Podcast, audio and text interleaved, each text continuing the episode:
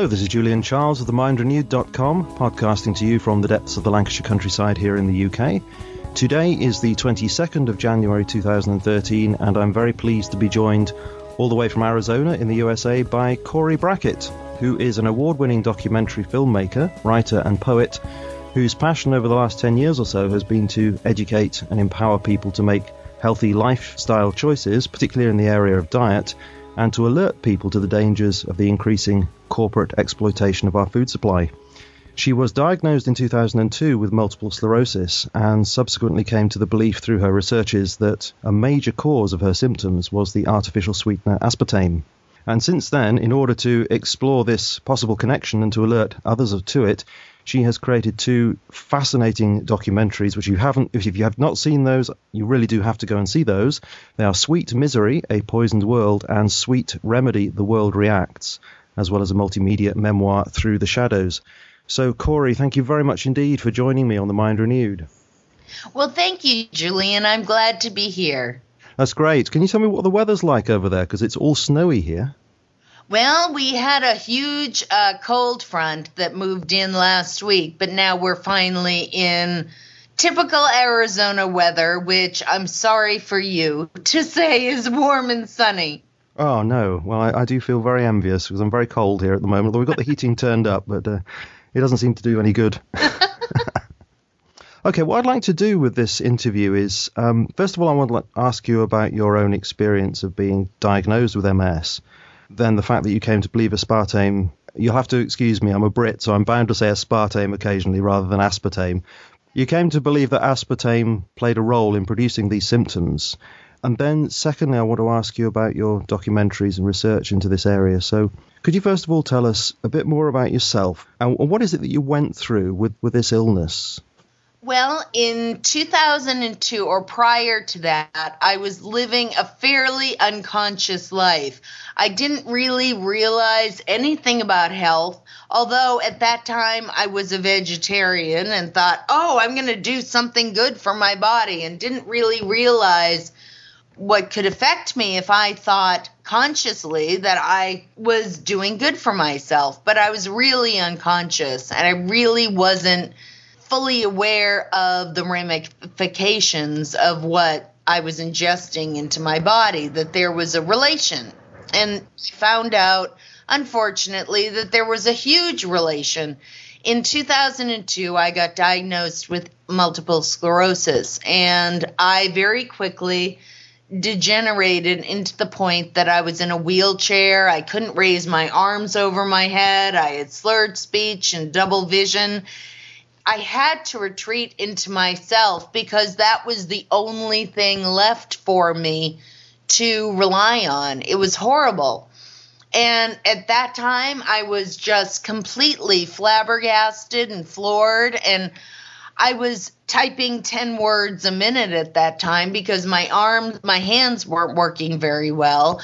So I really tried to find out what was wrong. And eventually I found these rumors on the internet that, gosh, aspartame might be problematic. And at that time, I had been consuming about a six pack a day, which I had done for 20 years which eventually caused me no shortness of problems that I didn't know was occurring. So I did more and more research, typing 10 words a minute, which taught me patience, which I needed to have. But eventually I got better and traveled across the country with my husband at the time we had a video production company which made it possible for me to do the documentaries. And I interviewed doctors, lawyers, and activists and other people who said they had a problem with aspartame. And eventually I went, whoa, if there's smoke here, there's fire. And this is real. This is not an internet urban legend this is a problem and realized that this needed to be shared with the world. Mm-hmm. So I made Sweet Misery and then following Sweet Remedy. And presumably, you very quickly cut out of your diet aspartame. And, and how quickly did that make a difference to you? It took about three months, during which time I was going through severe withdrawal and problematic symptoms. And I would say fortuitously to me, nobody would say it was fortuitous except for me. I happened to bump my head on the floor and get an egg in my on my head, which I hadn't seen since childhood. You know, those childhood things, knocks and bruises and bumps that you get when you're a child. I got one of those mm-hmm. right at the time that I was quitting aspartame, and all of the symptoms flooded into me. So I got really, really sick. I couldn't do anything at all. And it was a horrible thing. And I was told by my neurologist that I would always be this way. But I was determined to not be that way. And that was the biggest thing that I learned throughout that entire experience was we can have horrible things happen to us, but if we have our mind and our sensibilities and our acceptance of the things that are happening to us, but the courage and determination to focus on getting better. That is a powerful thing. And to utilize all of our resources that we have in our mind, no matter what point it's in, to really work to get ourselves better, we can do that. So you employed that determination that you had there to, in your case, you decided that aspartame was the problem, and so you cut that out. Did you cut anything else out of your diet at all, or was that the one thing which, in your opinion, did actually make that big difference? I believe very fully that it was the biggest thing that made a difference, but also I cut out cheese, which is, uh-huh. I don't consider really bad for you, except for the fact that it can really increase your weight. I looked at a menu the other day of what I ate at that time, everything was like nachos or cheese enchiladas or pizza or mac and cheese. And it was all things that were really bad for me, even though I thought I was doing good. And a lot of people do that. A lot of people think that they're eating healthfully if they're like a vegetarian or otherwise and they're not really subscribing to the whole health mindset. So people are playing at it, they're not really studying it properly in order to find out what really is the best way to change the diet to make the biggest impact. They're just sort of tinkering a little bit and thinking that that's going to be good enough. Right, exactly. They're not thinking that the stuff that they put into their mouths will have a direct effect on their health. And it really will. I'm telling you, people, it will do that. It will really create a profound effect on your health and an ability to appreciate and experience life. And we don't think of that in this society today. We just think, oh, this has vibrant, rich colors, or this looks healthier, so it must be healthier. And we don't realize that it might have genetically modified ingredients or aspartame. And it's packaged to lure the consumer to try that product. Could I turn to the specific subject of your documentaries? And what, um, I'm thinking particularly, of course, of Sweet Misery, which majors on the aspartame question, uh, whereas your other documentary goes into other issues, which I'm, i may touch on a little later. Um, one major thing that you say early on in the documentary is that aspartame is made up of three components. It's aspartic acid, uh, phenylalanine, if I've got that correctly pronounced, and methyl ester. Um, and I believe those are in 40%, 50%, 10% amounts. And the 10% methyl ester, I understand, is the the major problem from what you've said and from the experts that you spoke to. But there does seem to be some doubt about the safety of the other two as well. So I'm wondering if you could talk through what these three components are and what the medical concerns are about them. Yeah. Aspartic acid and phenylalanine, they're both amino acids. So we would think, oh, well, the body needs amino acids to be able to survive. So they must be good and harmless. But the problem is that they're 50 and 40% respectively, of the aspartame molecule. So we're flooding our bodies with two individual amino acids, and the body is going, Wait, I, I thought you were going to give me a fruit or a vegetable that would have a good balance of amino acids that my body could absorb. What are you doing to me? And we're flooding it, and our bodies cannot absorb or react in a natural way to those things. So they're harmful in those levels. That's the aspartic acid and the phenylalanine. Those are the two amino acids. Is that right? Yes. And when they're isolated, like they are in aspartame, and they're we're feeding our bodies. I mean, I consumed a six pack of diet soda per day, and now they're actually coming out in the mainstream news that one diet soda a week won't be harmful to you which they never did when I was consuming it. It was like, you can consume as much as you want, there's no problem here. But now they're beginning to realize that that might be a problem.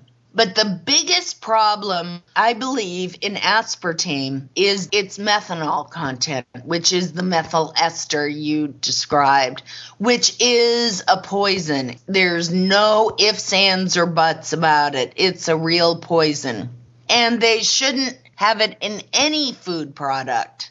And the interesting thing about methanol is all animals are fine with methanol, but we humans had some sort of mutation early on in our development which caused us to find methanol toxic. We couldn't metabolize and use it as food. So, animals don't get the same symptoms that human beings do. And the companies that are out there, the industry, the aspartame industry, use that to their advantage and went, oh, well, we took a study of mice and they didn't real they weren't really harmed that badly so it must be fine but they were still harmed and they still had to kind of finagle the research studies to make it seem all right. And in the case of human beings, I don't know what it is with other mammals, but with human beings, I understand again from your documentary, from the experts you spoke to, that we metabolize this methyl ester into methanol and then metabolize it into formaldehyde, which I understood was a poison. Right. That's the main problem with methanol it floats freely in the body. It's not latched on to anything else. And so it can wreak havoc. And the biggest problem is that it becomes formaldehyde, which I don't like using this term because it sounds too, you know, um, it's sort of sens- sensationalist, do you mean? Yes. Thank you, Julian. I appreciate your help. Yeah, but the thing is, you see, you say that, and I, I quite understand why you don't want to do that because you don't want to seem sensationalist, and that could that might seem in some people's eyes to undercut the message that you're bringing. But I've actually got a quote from somebody who I don't know whether he still does, but he he worked for the FDA. Right, so this is an article I found that appears in Snopes.com, and it's Dr. David G. Hattan, who 2010 he was acting director of the Division of Health Effects Evaluation in the US Food and Drug Administration Center for Food Safety and Applied Nutrition. Rather a mouthful, but that's who he is or was. And uh, regarding this methyl ester, and this is his quote here, he says, "The claim that aspartame ingestion results in the production of methanol, formaldehyde and formate, these claims are factual." In the gastrointestinal tract, aspartame is hydrolyzed to one of its component materials, methanol, as well as to the two amino acids. This methanol is taken up by the cells of the body and metabolized first to formaldehyde and then to formate. But then he goes on and he says the levels of ingestion are very modest. In fact, there are other foodstuffs that we ingest that supply as much and sometimes even more methanol, e.g., citrus fruits, juices, tomatoes, tomato juice, there are even higher quantities of methanol ingested when we, we have ethanol, you know, when we have alcoholic drinks. So he's saying, you know, our diet is awash with this anyway, so it doesn't matter. But he is admitting that this formaldehyde is formed in the body. That is wonderful that there's finally an acceptance of methanol being problematic. Unfortunately, he's referring to kind of an industry promulgated myth about fruits because fruits are bound to something known as pectin. So when they go through our bodies, they are completely inaccessible to our bodies and they pass right through. But in aspartame, it's free methyl alcohol. So the body doesn't know what to do with it. So it becomes ingestible and wreaks havoc with the body in the film, you noted there were a lot of people who were getting a, a, very wide range of symptoms, which they attributed again to aspartame. Um, could you just give a, an idea of the kind of things that, because you, your symptoms were to do with MS, but it's much wider than that, isn't it, in the population? Yes, there are 92 symptoms that were reported to the FDA as problematic in the early 80s. And it would seem like a lot of people say to me, oh, well, there were 92 symptoms. It couldn't possibly be true because there are just far too many. But the issue is that, most of them are neurological in origin, pretty much to do with the brain and spinal cord. So, you know, it makes sense that it would be very prolific. Some of the things that happen are fibromyalgia, Parkinson's disease, lupus, brain tumors, confusion, dizziness, headaches, and migraines are the most common problems that they mention. So these are the things which people have complained to the FDA saying that in their opinion they believe that this is connected to aspartame. Right, exactly. You know, one of the biggest things that I have experienced and heard from other people is that they're thinking in a fog, which is really fortunate for the aspartame companies. It's a very common thing, and it just seems to be a product of aging or you know, but that is a symptom of aspartame poisoning. Am I right in thinking that some pilots have actually said that they've experienced dizziness when they've had soda that's got uh, aspartame in it? Is that right? Yes, it is. And that is quite frightening, but that is a very distinct problem in the aviation industry. You mentioned tumors, brain tumors. Um, and this was, uh, again, in your documentary, it said that after 1983, when aspartame was allowed in the drink, into the drinks market, that within a year there was a significant increase in the incidence of brain tumours.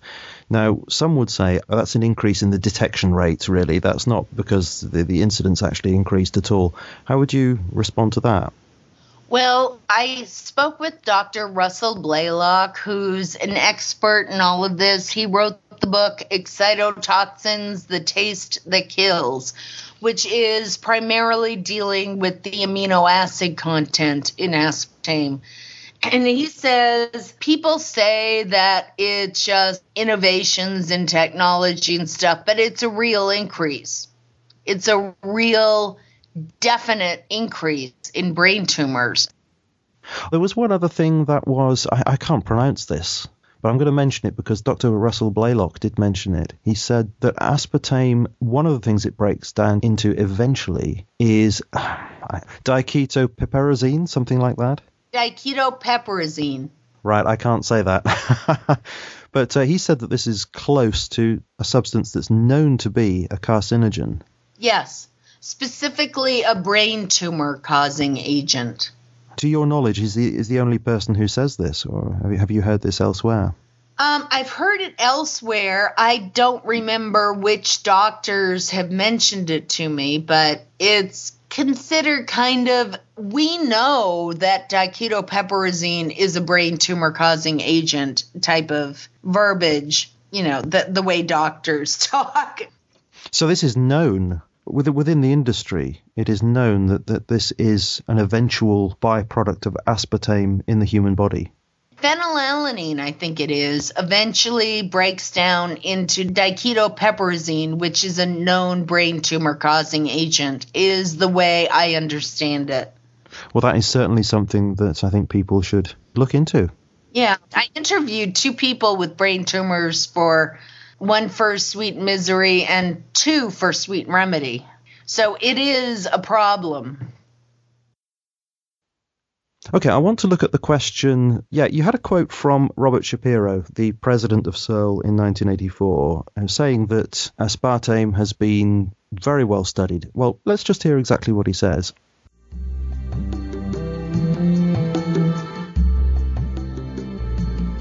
But the fact is, this thing has been carefully studied, repeatedly studied, extensively studied, so that, as I said before, the FDA concluded it's one of the most thoroughly tested food additives they've ever seen.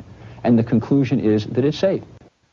And I've got a, another quote here just to bring it a little bit more up to date. This is from 1999, and this is the American Council on Science and Health. And they kind of echo this, really. So this is their quote Aspartame, known as NutraSweet and Equal, is safe. Aspartame is one of the most thoroughly tested substances in the U.S. food supply. Numerous authorities, including the Food and Drug Administration, the Joint Expert Committee on Food Additives of the FAO, WHO, the European Community, and the American Medical Association, have concluded that aspartame is a safe product, except in the rare cases of, and then they talk about some rare inability some people have to deal with phenylalanine. So the claim is it is thoroughly tested and it's safe. How do you respond to that? Well, the fact of the matter is the FDA, which is considered the quintessential authority for all issues related to the food supply and our drugs, doesn't do research themselves. They have the companies that are trying to produce these drugs or food products into the market to do the research for them. And once you get an organization or company or corporation or whatever to do that, what you're doing is saying, Hey, mom, tell me your child is ugly. And of course, no parent is going to do that about their child. No corporation is going to do that about their product. They're going to redo the studies to find that a product is safe part of the reason why aspartame was researched so repeatedly was because they couldn't find a study that would make aspartame look safe. That is problematic. And I kept looking at the research and looking at the information, and I found out that, hey, wait a minute, that person went to work for the PR firm of GD Searle right after working for the FDA. What is going on here? And the problem is that our whole system is messed up. And once that happens, the faith in the American people gets eventually fed up. Um, I think a lot of people would think that this whole process of working towards acceptance by the FDA would have been a completely scientific process. But from your documentary, it seemed to be some of it was science, but an awful lot of it was politics. It was hugely politics. And it involved the personality of uh, Donald Rumsfeld as being a big figure in pushing this through. Can you explain what his role was in this?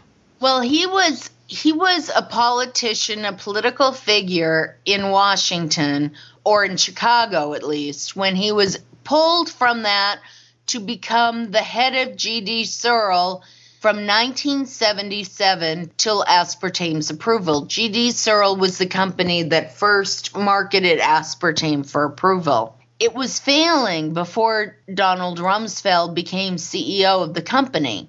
But after that, he used his political muscle, I believe, to get the whole thing passed.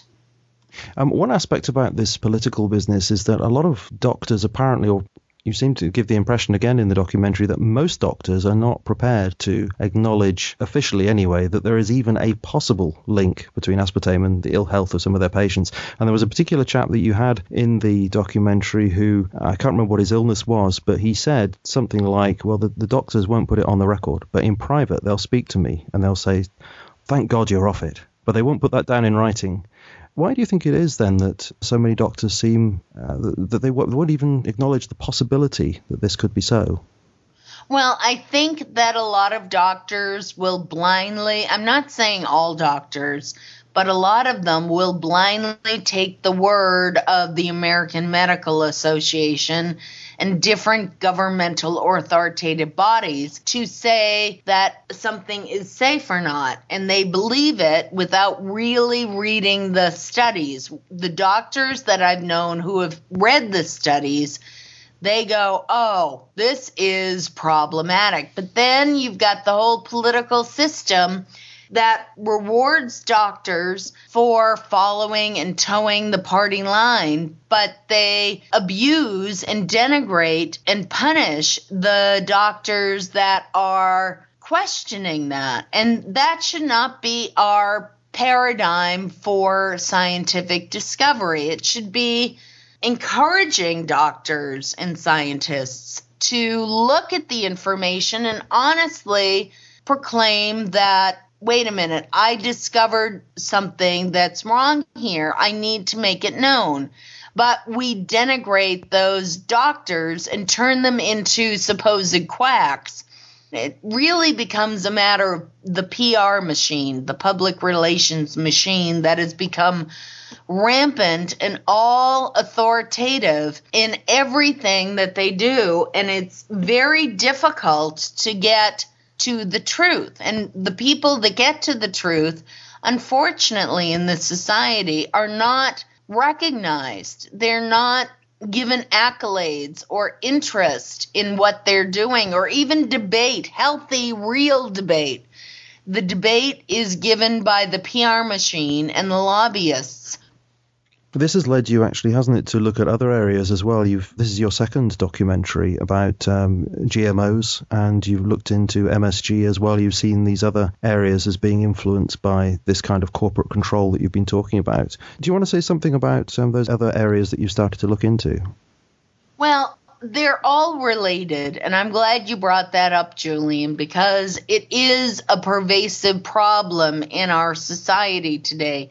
In every society around the world, we need to be looking at the facts without influence. And unfortunately, the influence is very strong and it's created by people who are not in the science or interested in the science. They're interested in getting their point of view across. They're getting a lot of money to be able to promulgate their beliefs on society.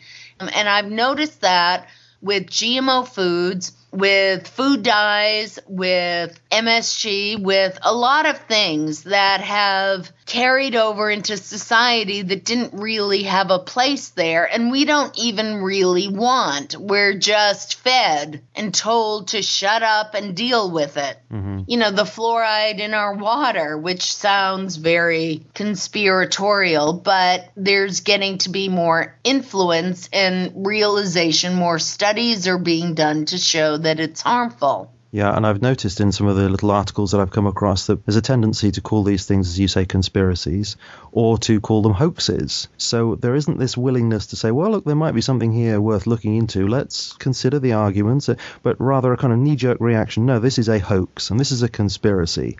And I just wonder where that's coming from. Do you think a lot of those kinds of reactions are actually funded by the industries themselves? I think a lot of them are, but I think a lot of it has to do with hubris and egocentricity and the the idea that well I've believed this for 30 years. It better be right damn it. They are dealing with their own lives and their own reputations and they cannot foster another idea that contradicts what they have told dying patients for their entire professional careers. I mean Back at the turn of the century, doctors scoffed at a doctor who realized that all of these female patients in the obstetrician department were dying. A lot of women who were giving birth were dying, and they finally, there was this one doctor who came along and said, Well, I think we need to wash our hands in between patients. And well, at that time, doctors were like, why should I have to clean my hands again in between patients? They're already dirty. And they didn't get it. They didn't get the importance of doing that. And they were creating serious problems. And finally, it became accepted that the medical industry and professionals needed to wash their hands before going to another patient. People are very averse to change. We're very slow creatures to move toward progress, toward real progress and innovation. Yes, it's a, it's a very natural kind of reaction, isn't it? I think one of the things that's said about the ideas changing in the world of science, there's a very famous quote about it. I can't remember who said the quote, but something like, a new idea advances at one funeral at a time. It's only when the, the, the older generation actually, you really just cannot change the paradigm. It's gradually got to change with people, that old generation dying off, and therefore allowing new people with new ideas to come in. Do you think that's the kind of situation we're facing here? Absolutely. It's a definite problem. We could be so far ahead with science, but we hold back and do that out of egocentricity and stubbornness. And we need to open our minds to realize that, well, maybe what we have learned for 30 years is not what is true and accept that as progress, not as ruining your whole career, because it wouldn't be if you took the courage to say something is maybe not right and just look at it. Although, again, from the documentaries, I do sort of get the impression that actually, for a lot of people, if they did stand up, if they were in professional positions within the med- medical establishment and said, look, I think there's some problem with whatever product it might be, that they would, in fact, lose funding. They would, in fact, lose their positions. Well, that has been the case for a long time. I made Sweet Misery in 2004, and I made Sweet Remedy in 2006.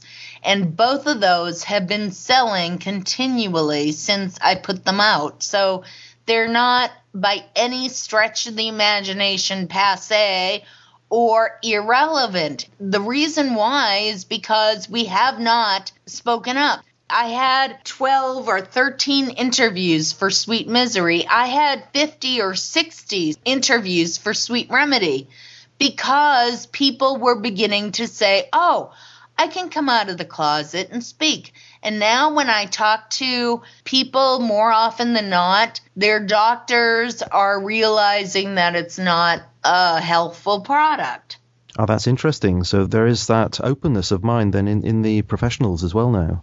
Yes, it takes a while. And I wish that more professionals, authority figures in our lives would come forth with new information and have the due diligence it takes to realize that, wait, something's wrong with this. Maybe if we did things this way instead of that way, the old way, things would get better in the world. We can change so much but we don't believe we can, or we're stymied, or we're frightened. But one thing I have learned is that when I do something from my heart and my brain and my belief system and know that what I'm doing is the truth, it gets to be okay. It might not be easy, but it's okay. And it's even better than okay. It's vibrant and wonderful. And the heart is beating in the world. And it's a great feeling when you can confess the world its untruths. Hey, wait a minute, this could be better. Let's make it better.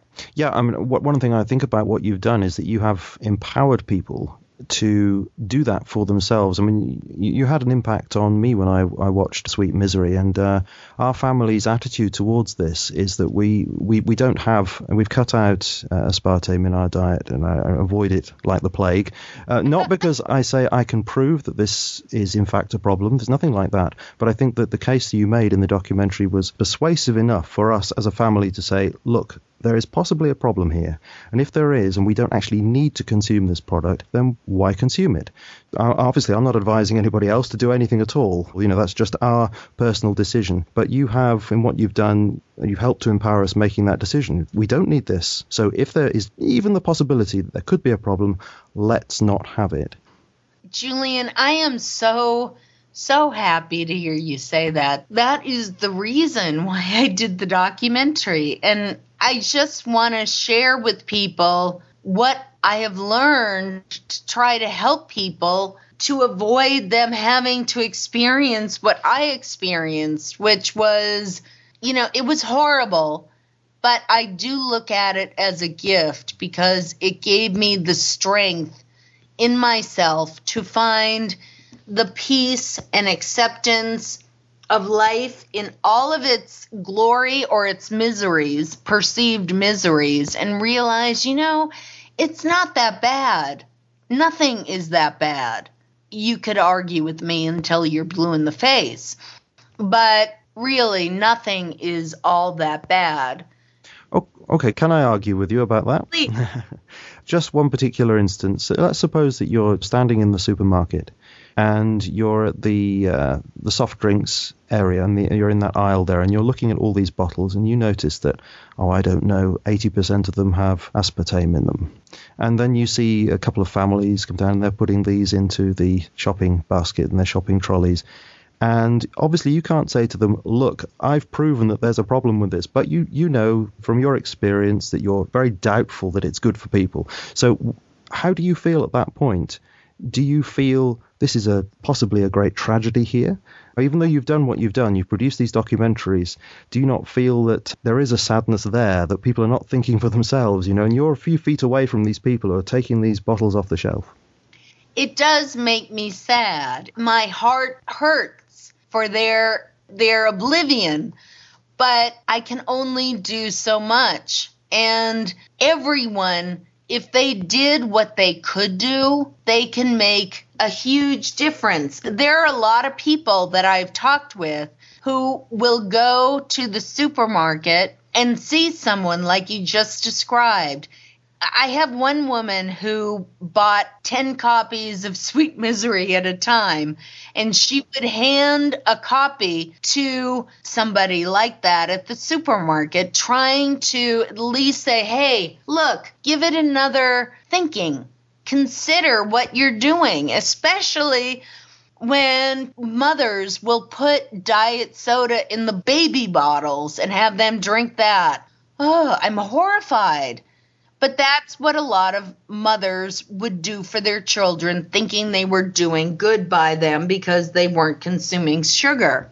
But we train our bodies to crave sweets. I mean, that is so obvious to me. I don't know why it's not obvious to everybody else. But we can enjoy a carrot or enjoy, you know, a healthy snack or an orange or something. We don't need to be filling our bodies with gummy worms and, you know, sugary sodas or diet sodas from the time we're two. We don't need to do that. No, and our minds are sort of taken over, really, aren't they, by the advertising world that's constantly saying these are the things that are going to make you happy. Exactly. Yeah, one thing I've noticed over here in the UK that uh, this sweet herb that you mentioned in Sweet Misery, which is uh, stevia, which comes from I believe it comes from a plant that's grown particularly in South America, and uh, this was being recommended as a, as a way of not having to use sugar, but also not having to use artificial sweeteners. And I've noticed in the last year or so here in the UK, some of the supermarkets actually, have actually got stevia products now, uh, which is a big surprise.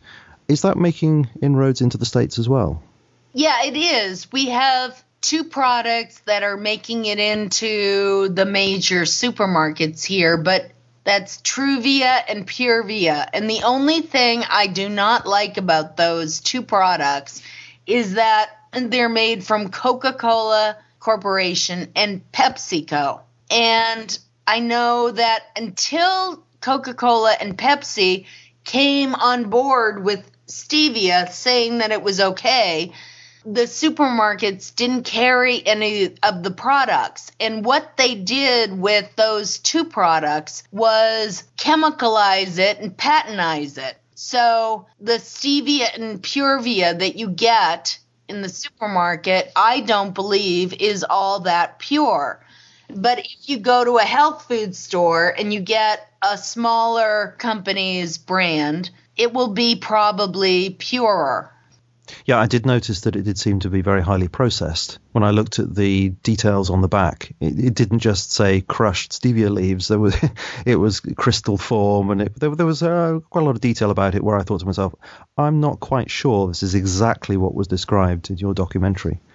Yeah, yeah. I, I, I mean, I you, you see me eating a stevia leaf in Sweet Remedy, and it does taste wonderful. But I do believe I'm not a chemist and I'm not a doctor, but I do believe that the purest form that you can get something from nature in, the better. So I would highly recommend going to health food stores and getting the smaller, lesser known brand of stevia to take. Still, it is hopeful to see that that move has taken place even in the supermarket. So I was certainly very happy to see that and surprised. It is a move in the right direction just like i don't know in london but or in england but over here in the states we're getting organic foods in our supermarkets. And that is a very good thing especially with something like genetically modified foods pesticides and herbicides and all of that they don't have them in organic food. so we can rest assured at least a little bit that they're not quite as toxic as some of the other things we would eat.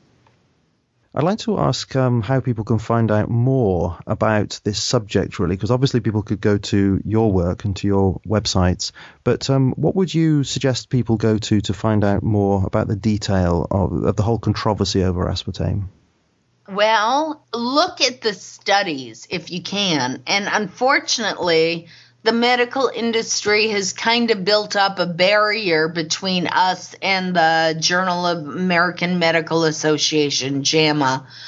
But you can look hard at some of the alternative media that has their mind open a little bit, and some of it you'd have to back up with other information. So it's your conviction then that if people do actually start to dig and look into various alternative uh, websites, that they will actually find some decent information about this that's been written by people who actually really do know what they're talking about. So even some medical professionals who will be able to help in this regard. Yes. But how can people find your work? Because I think you have more than one site, is that right? Well, I have several, but the primary one that people can go to now to find information is sweetremedyradio.com, which is all one word. And on that site, I have radio snippets of philosophical thought and medical thought. And I also have some articles that I've written and updates on my radio show, which happens once a month, where I interview, similar to you, I interview the four thinkers of modern thought, either medical or filmmaking or a lot, a variety of different things, but they're all fairly related. And it's all about thinking on your own and having your own perspective on things. Mm-hmm. That's great. It sounds like we're very much coming from the same the same angle on this. That's that's yeah. wonderful. Um, but also your documentaries themselves. How do people get hold of those? Um, to get hold of a good copy, I mean those are available on my website, sweetremedyradio.com, or they're also available, and I would highly recommend that people buy one of the copies of my documentary from this source is mercola.com, which is run by Dr. Mercola. I've interviewed him for Sweet Remedy. He's fully behind my work, and he is a very forward thinker. And he's a DO and he really cares about uncovering the truth and has a lot of articles that deal with issues of unconventional thinking. Like Dr. Burzynski was recently highlighted on his website, and Dr. Burzynski has discovered a very successful treatment for cancer. But he had to fight for 15 years with the FDA to get his theories and his treatments approved. And not to be persecuted because they all tried to persecute him very strongly because he wasn't the typical treatments of chemotherapy, radiation, and surgery. He had a different idea that was completely denigrated by the Texas Medical Board here in the States and the FDA and other people, but he finally won that's a very hopeful thing, isn't it, then, for many of these issues that we've been looking at, that eventually it is possible for things to change. Uh huh, exactly. And that's why it's so important for people, all of us, to stand up and say, I'm mad as hell and I'm not going to take it anymore. the point being that it's so important for all of us to stand up and say, I'm not going to take this anymore and realize that we have the power collectively. We're so much more powerful than the people who are trying to do all of these things to us. But we consider ourselves powerless, but we're not. What do you think we should do in that respect, then, in, in a way to join together? How can we actually do that? We can do that in a kind of conceptual way by listening to things uh, like this or by going to the internet and reading an article that somebody's written. But in a way, we're still doing that in our compartmentalized way, aren't we, in our own little homes? How can we actually join together to make more of a difference?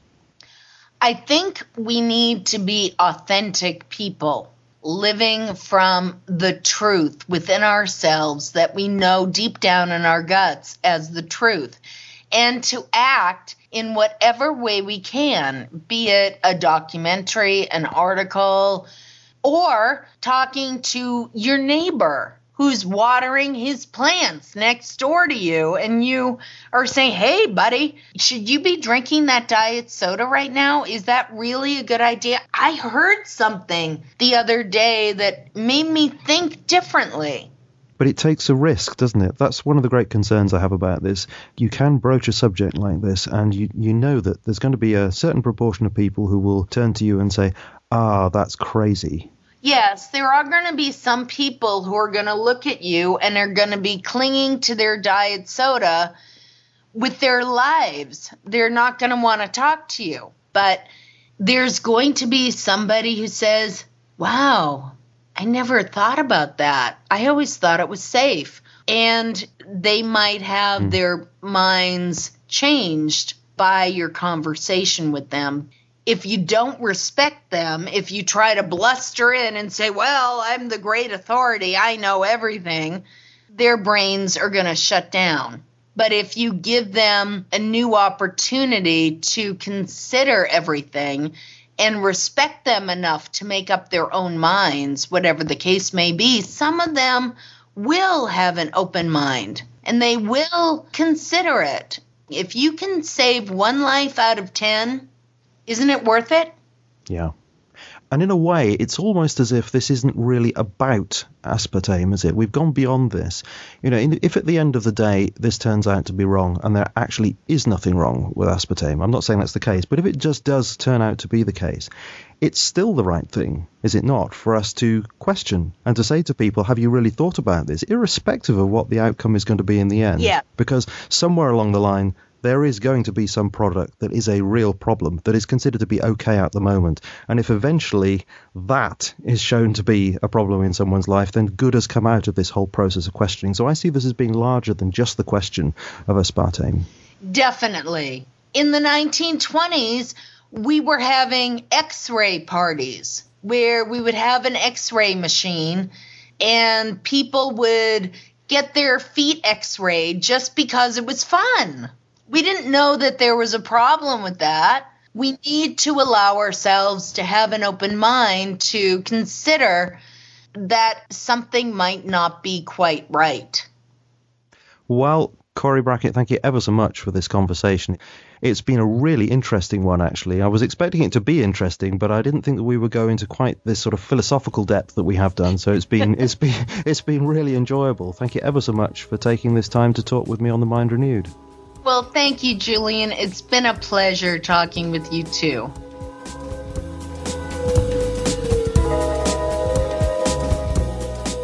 So I very much hope you enjoyed listening to this podcast. And just before I close, Cori Brackett has asked me to mention that it is important to bear in mind that neither she nor I are medically trained.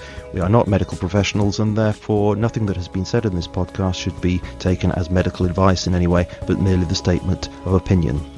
So all that remains is for me to say thank you for spending this time with us, whenever and wherever you happen to be. You have been listening to The Mind Renewed with me, Julian Charles, and my guest, Cori Brackett, and I very much look forward to speaking to you again in the near future.